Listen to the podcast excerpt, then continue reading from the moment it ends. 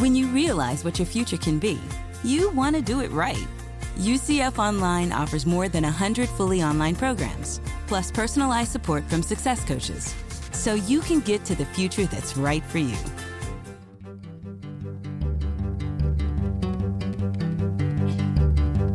From the University of Central Florida's Center for Distributed Learning, I am Tom Cavanaugh.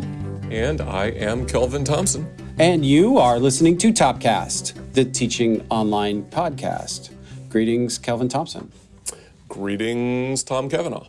I won't How give are you, the I won't give you the full, you know, with the letter in the middle, and we did that shtick already. Now I'm well, Yeah. thank you. Except Yeah. that as we were just saying right before we hit record, I'm hoping we don't have any um, sound effects in in my office here because the window washer just made the biggest smack on the window right next to me with this ginormous squeegee. It made me jump out of my skin. So that could be that could be a whole new shtick for the podcast. See see the facial expressions Kelvin makes. Yeah, maybe we'll get some more more viewers as opposed to listeners because yeah, it'll be uh, it'll be entertaining to watch you get startled by the window washers. Kelvin's horror face. New Yeah. new new hashtag. Well, and just to reassure everyone that the the squishy wet noises they're hearing have nothing to do with the with the coffee that you're that you're drinking, right? So noisily. That's right. Yeah. Yeah. So just a reminder for our friends, I did mention the coffee that uh, that we like to, you know, build Topcast as a collegial conversation about online and blended learning and digital teaching um, over. Uh, or as we say, conducted over a shared cup of coffee. We try to put as mm-hmm. much alliteration into our description as we possibly can, but mm-hmm. coffee mm-hmm. is sort of our our shared beverage uh, that lubricates the conversation. Yep, that is that is all accurate. That's all accurate. So, what's in the thermos today and in my cup? Well, Tom, today's coffee is a single origin Guatemala, technically a Finca San Victor. We've had Guatemalan coffees on the podcast before, but I had missed this little historical tidbit that I'm going to share with you uh, today. Uh, I missed this up until just recently. So, turns out coffee was introduced to Guatemala by Jesuit missionaries in the mid 1700s. So, I mean, you see little historical nuggets like that all over the place. But not for the reason you might think. The coffee bushes the Jesuits brought to Guatemala were used as decorative shrubs. So, I don't know. I guess somebody had a, thing for ornamental uh, shrubbery. I have no idea. So it wasn't for a, a, like another hundred years when Guatemalan export crops like indigo, that was a big uh, export crop for, for Guatemala until artificial dyes uh, took hold. When those export crops were in decline, somebody hit upon this idea well, we got all this coffee tree stuff here. Let's do something with the fruit there. And other people actually, you know, make coffee and sell it. Maybe we should do that. So today we know that the growing conditions in Guatemala make for some of the finest coffee in the world. But I suppose we could just know Guatemala as a place with lots of ornamental coffee bushes. In fact, this particular uh, farm, Finca San Victor, actually has volcanoes on either side of it. I kid you not. I looked it up. Okay, so, So, I how's the coffee? The and how's the connection? The coffee's excellent, and as I was just about to say, I assume there's a connection in there somewhere. You Yeah. know, I don't know. Maybe this might be one of the weaker ones. I'm not gonna uh, prejudge. The coffee's Sometimes not I think though. it's weak, and you make a you find a connection. All right, so I do have one, but I don't think it's what you were intending, and Okay. just because of my own knowledge of sort of Jesuit history, that you know when they would go uh, as missionaries into a into a new culture, they would um, basically just that would be their new lives. They would just live there like the rest of their lives. They would accompany, as they would say, the um, the, uh, the the locals, and um, that was their sort of uh, way to evangelize by just embedding themselves within the community. So as I think about what we're talking about today, there's a certain aspect of sort of embedding oneself uh, in the environment, uh, but I don't know. I don't know if that's what you meant, and it may be a bit of a stretched analogy. That might be a better connection than, than, than what I've got. So we'll go with that one. Uh, here, here, here are the two things I was thinking of. Uh, however fine these strands might be that I'm going to be grasping at. Uh, one, I think uh, that little tidbit from Guatemalan coffee history uh, reflects an opportunity that was seized, an opportunity that was missed at first, and then an opportunity that was seized. And then kind of the contrast between this ornamental, decorative, not fulfilling, you know, kind of a agricultural crop kind of thing, like fake, you might even say, uh, versus a working agricultural cash crop. You know, there's a little dichotomy there between the ornamental coffee shrubs and the the working coffee trees. You know, that have landed in our the the the, the fruit of which has well, the nuts of the fruit of which have landed into our cups today. So that's what I was thinking. I thought there might be a little bit of a connection, but why don't you tell people what we're actually talking about that isn't coffee? Yeah, we've been uh, observing this growing trend of uh, chatbots and artificial intelligence, or as we may refer to it throughout here as AI, um, showing up in um, online learning.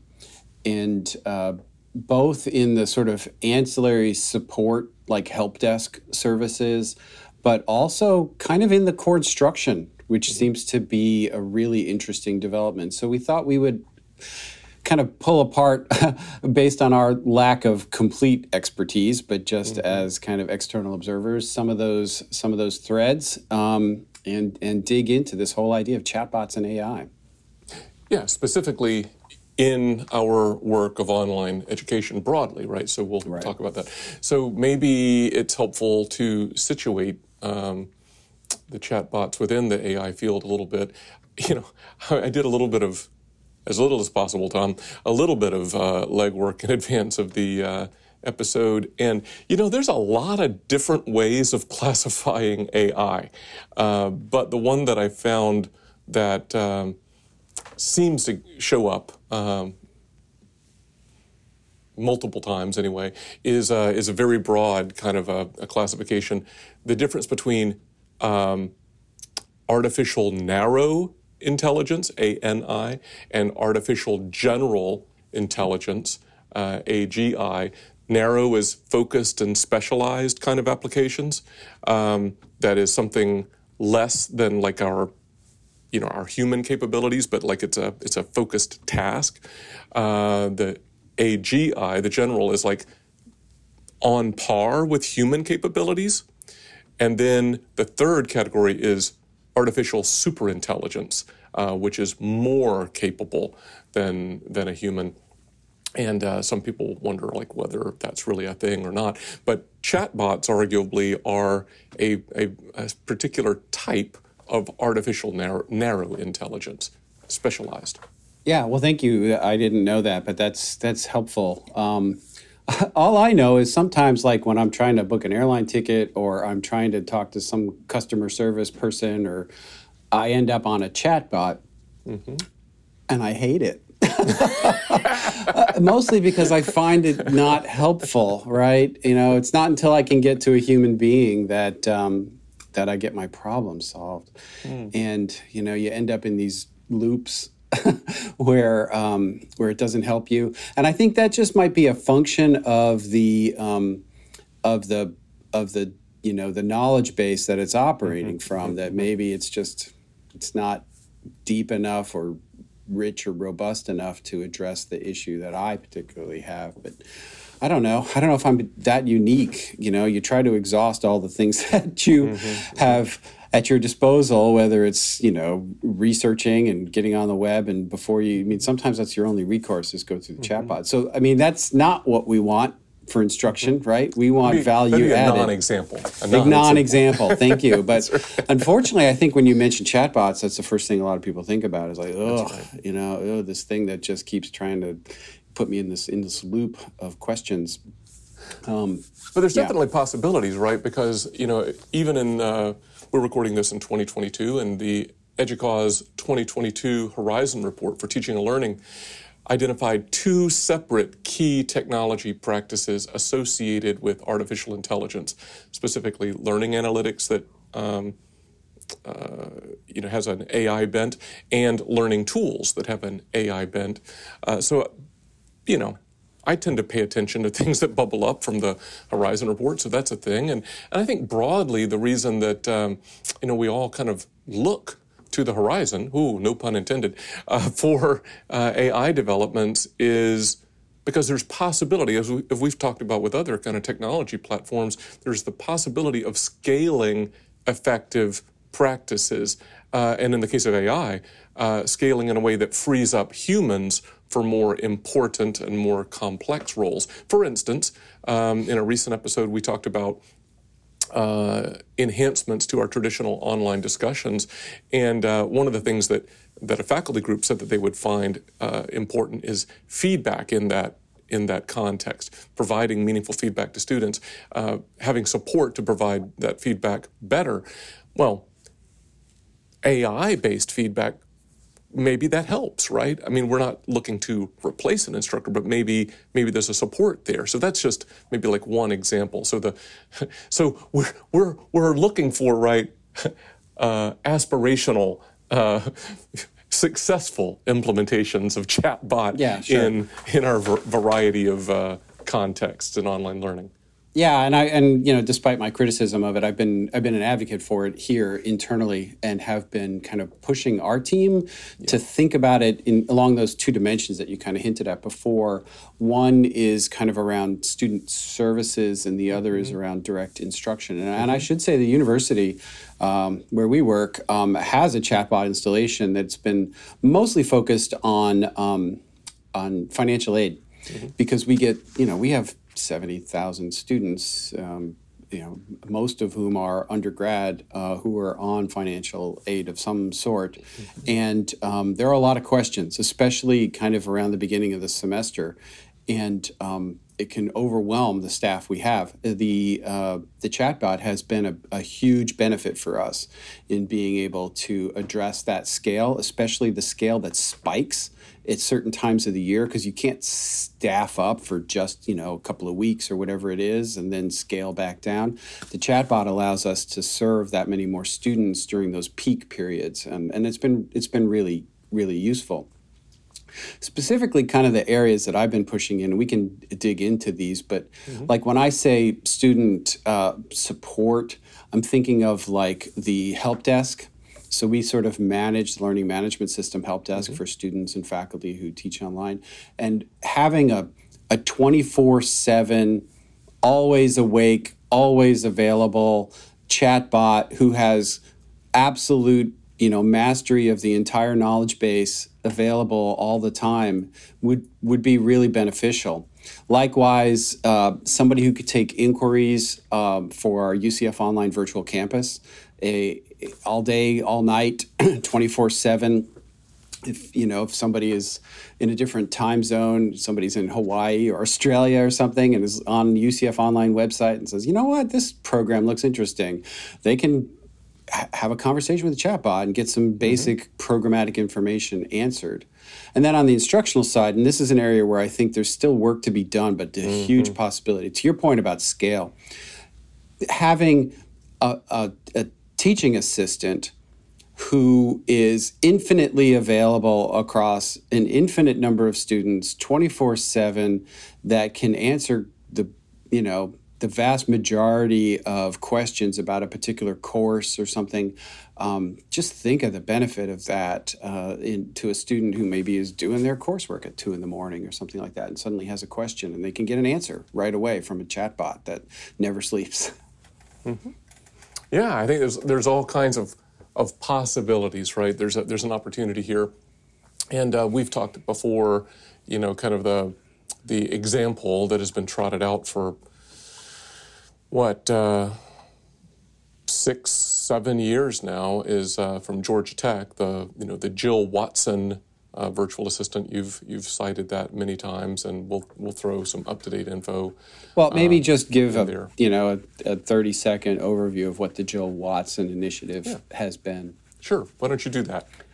Oh, okay, I was inviting you, but I can do I, that. I don't do pithy, Tom. So, um, a, a professor at Georgia Tech, uh, Ashok Goel, if I'm pronouncing his name correctly, um, has leveraged the IBM Watson supercomputer to create a teaching assistant for one of his computer science courses that um, is virtual and is infinitely scalable and expert in the subject matter.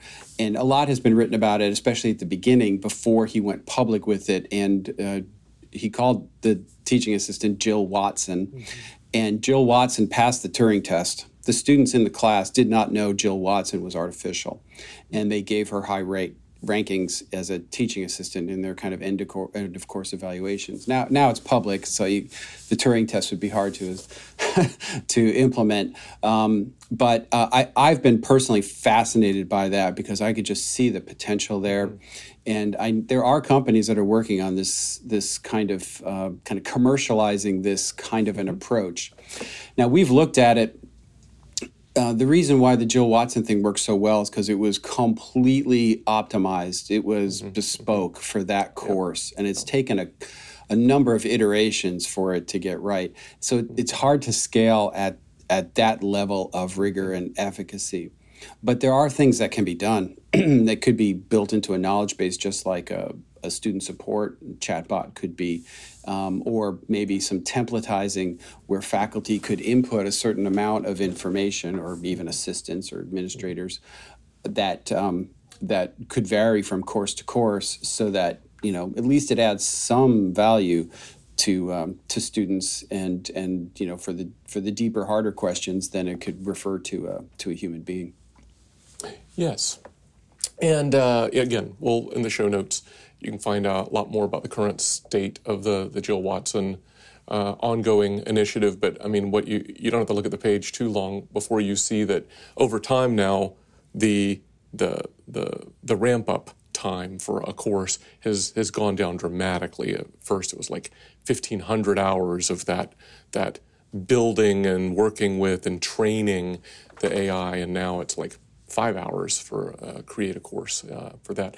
But I think there's there's also you know much more zoomed in applications like Tom. You know that um, uh, through our Florida Innovation Summit uh, that we host here at UCF every year. We have some colleagues from the University of Florida, our sibling institution in the state, uh, some faculty who uh, shared some early results in a legal psychology course of a of a chatbot implementation. Um, we won't get into all the, the weeds of it, but as I understand it, in legal psychology, th- there's a, uh, an assignment where you want the students to be thinking about the all that goes into eyewitness testimony. And so there's like a, an assignment where they go through a role playing simulated exercise where you would you would query the defense attorney, ask specific questions, and then um, you're going to, uh, as the student psychologist, you're going to write up um, kind of an analysis and a recommendation and, and so forth. Well, you could imagine like playing that out in a in a face-to-face classroom and maybe one or two students comes up and the the faculty member role plays that and everybody else benefits but with the chatbot implementation every single student could have that back and forth experience and then based on that experience they could write up you know their their findings and their recommendations. So we actually had a faculty member here uh, in a related uh, class who asked if she could uh, build her own implementation here at UCF based on their work at UF, and we're supporting that. and And it's it's in the it's in that training and build up and structuring time right now, but it's promising. It's just but it's a it's a very fine grained. It's not like the virtual assistant for the entire class. It's like one particular learning exercise that the chatbot's going to support. Yeah, it's cool. I saw that presentation from our colleagues at UF and, and have spoken to the faculty member here who's doing that. Uh, it, it's a really interesting application, but I, I think it's one of many possibilities. Um, you know, I wonder if it's worth kind of just talking about kind of some best practices that that I've both heard as well as um, have observed since we've had our own implementation. You know, one of the main things that has been emphasized to us, and I think it it really holds true is that when you're implementing a chatbot, you know, with the exception of that Jill Watson, which was a specific experiment, mm-hmm. be honest with the mm-hmm. students about mm-hmm. this being a bot right? Don't pretend that it's mm-hmm. human. So, like for example, our financial aid thing, we have Nightbot because we have the mm-hmm. Knights at, at UCF, and and there are an equivalent number of those at all the institutions that have something similar. It's the whatever the Badger Bot or whatever their their mascot is, or that that I think is really important to sort of play fair with students and be honest with them. Yeah, I think that's right. Um, transparency, the preserving of human agency, I, all of that I would kind of classify as, you know, you, you really want, it, it may be a little counterintuitive, but in, in, from the way I think about it, you want all of your efforts to result in better humanizing the experience, not inadvertently dehumanizing the experience. Right. Yeah, that's right. Uh, and, you know, ironically enough, what we have found and also have heard from our, our partner is that students will be amazingly vulnerable mm. in interacting with the chatbot. Like they will mm. say things, the most intimate things mm-hmm. to the chatbot, sort of about mental health challenges or mm-hmm. other kinds of things. And they know it's not a human, mm-hmm. but they'll do it anyway. And so obviously you need to have built in that, you know, certain kinds of words or expressions that will trigger an intervention or a referral by by a human who can actually you know uh, address whatever that that concern might be. Um, but I, I found that to be really an interesting kind of development in this whole chatbot space. Yeah. Yeah, it makes you wonder, you know, right? Is it because it feels more anonymous, even in that you're aware that it's a, a technology, and so you're just sort of like thinking out loud to yourself or whatever. I mean, I wonder what it is about that moment that that invites that kind of vulnerability. But regardless, uh, speaking of seizing opportunities, not letting that that kind of disclosure just be poured out in, like water under the ground, right? Do something with it. I mean, to your point, I think is is excellent. You know, maybe without missing this too, we should state that really what we're trying to do here, right, is through these kind of implementations is is pursue scale and efficiency and affordability of effective practices in education, right? People are always the most expensive part of anything. Um, you know, highly skilled faculty members and instructional designers that are behind the scenes and uh, all of that. So, how can we better support effective practices through these kind of technologies so that it frees up the human time and so we can give that concentrated um, I don't know if you want to call it time on task uh, or um, personal um, support uh, through of for the learner uh, through that chatbot experience. But the key has got to be that it's got to be a positive experience. It can't be your 11 o'clock midnight uh, looking for an airplane going, hello? How can I help you? Well, here's, here's what I'm struggling with. How can I help you? yeah, that's that's what happens, unfortunately, sometimes. But you know, I think maybe maybe the next uh, evolution of this is um, chatbots who uh, who learn better mm-hmm, than mm-hmm, maybe mm-hmm. they have right now.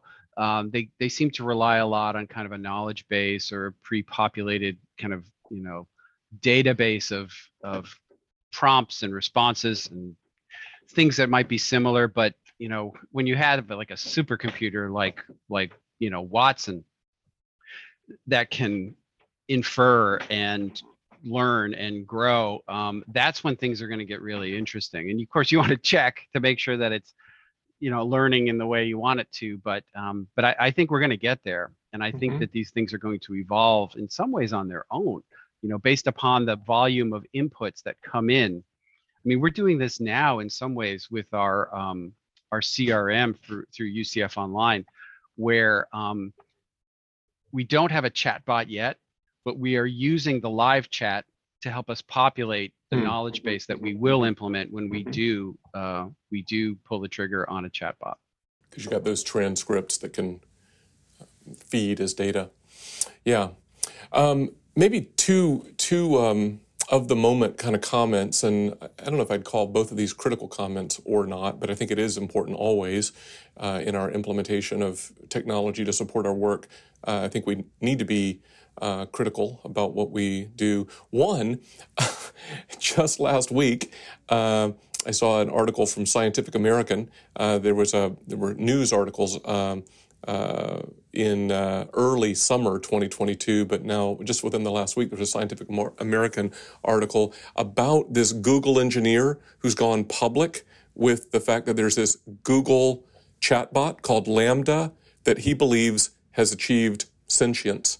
Uh, so, I mean, it's easy to make jokes about it. I know I did. Skynet, right? Yeah. I made, I, I made, my share of jokes about it. But it's interesting, right? Because, you know, there are all kinds of folks who would, like you said, Tom, that Jill Watson passed the Turing test. I mean, I've found folks who will debate that. Like, there's levels, right, and and all. But like Ray Kurzweil's been saying for, gosh, more than 20 years that in our lifetime, uh, we will see an AI that that surpasses uh, the Turing test. He believes. I still have uh, his 1999 book, "The Age of Spiritual Machines," on my on my bookshelf. Um, so one that's interesting. We haven't even quite figured out in higher ed how to even get simple implementations, but we got Google with uh, maybe a sentient chatbot. Don't know. Maybe uh, that's interesting. Don't know. Um, I, for one, welcome our benevolent uh, artificial overlords. Um, the other critical comment, um, I was really struck by a comment in a recent um, advisory board call that I participated in. I'm really fortunate because I, I just sit there, I, it's hard to imagine, but I sit there quietly and listen most of the time um, because uh, there's some really incredible people on this board. And then then I'm there.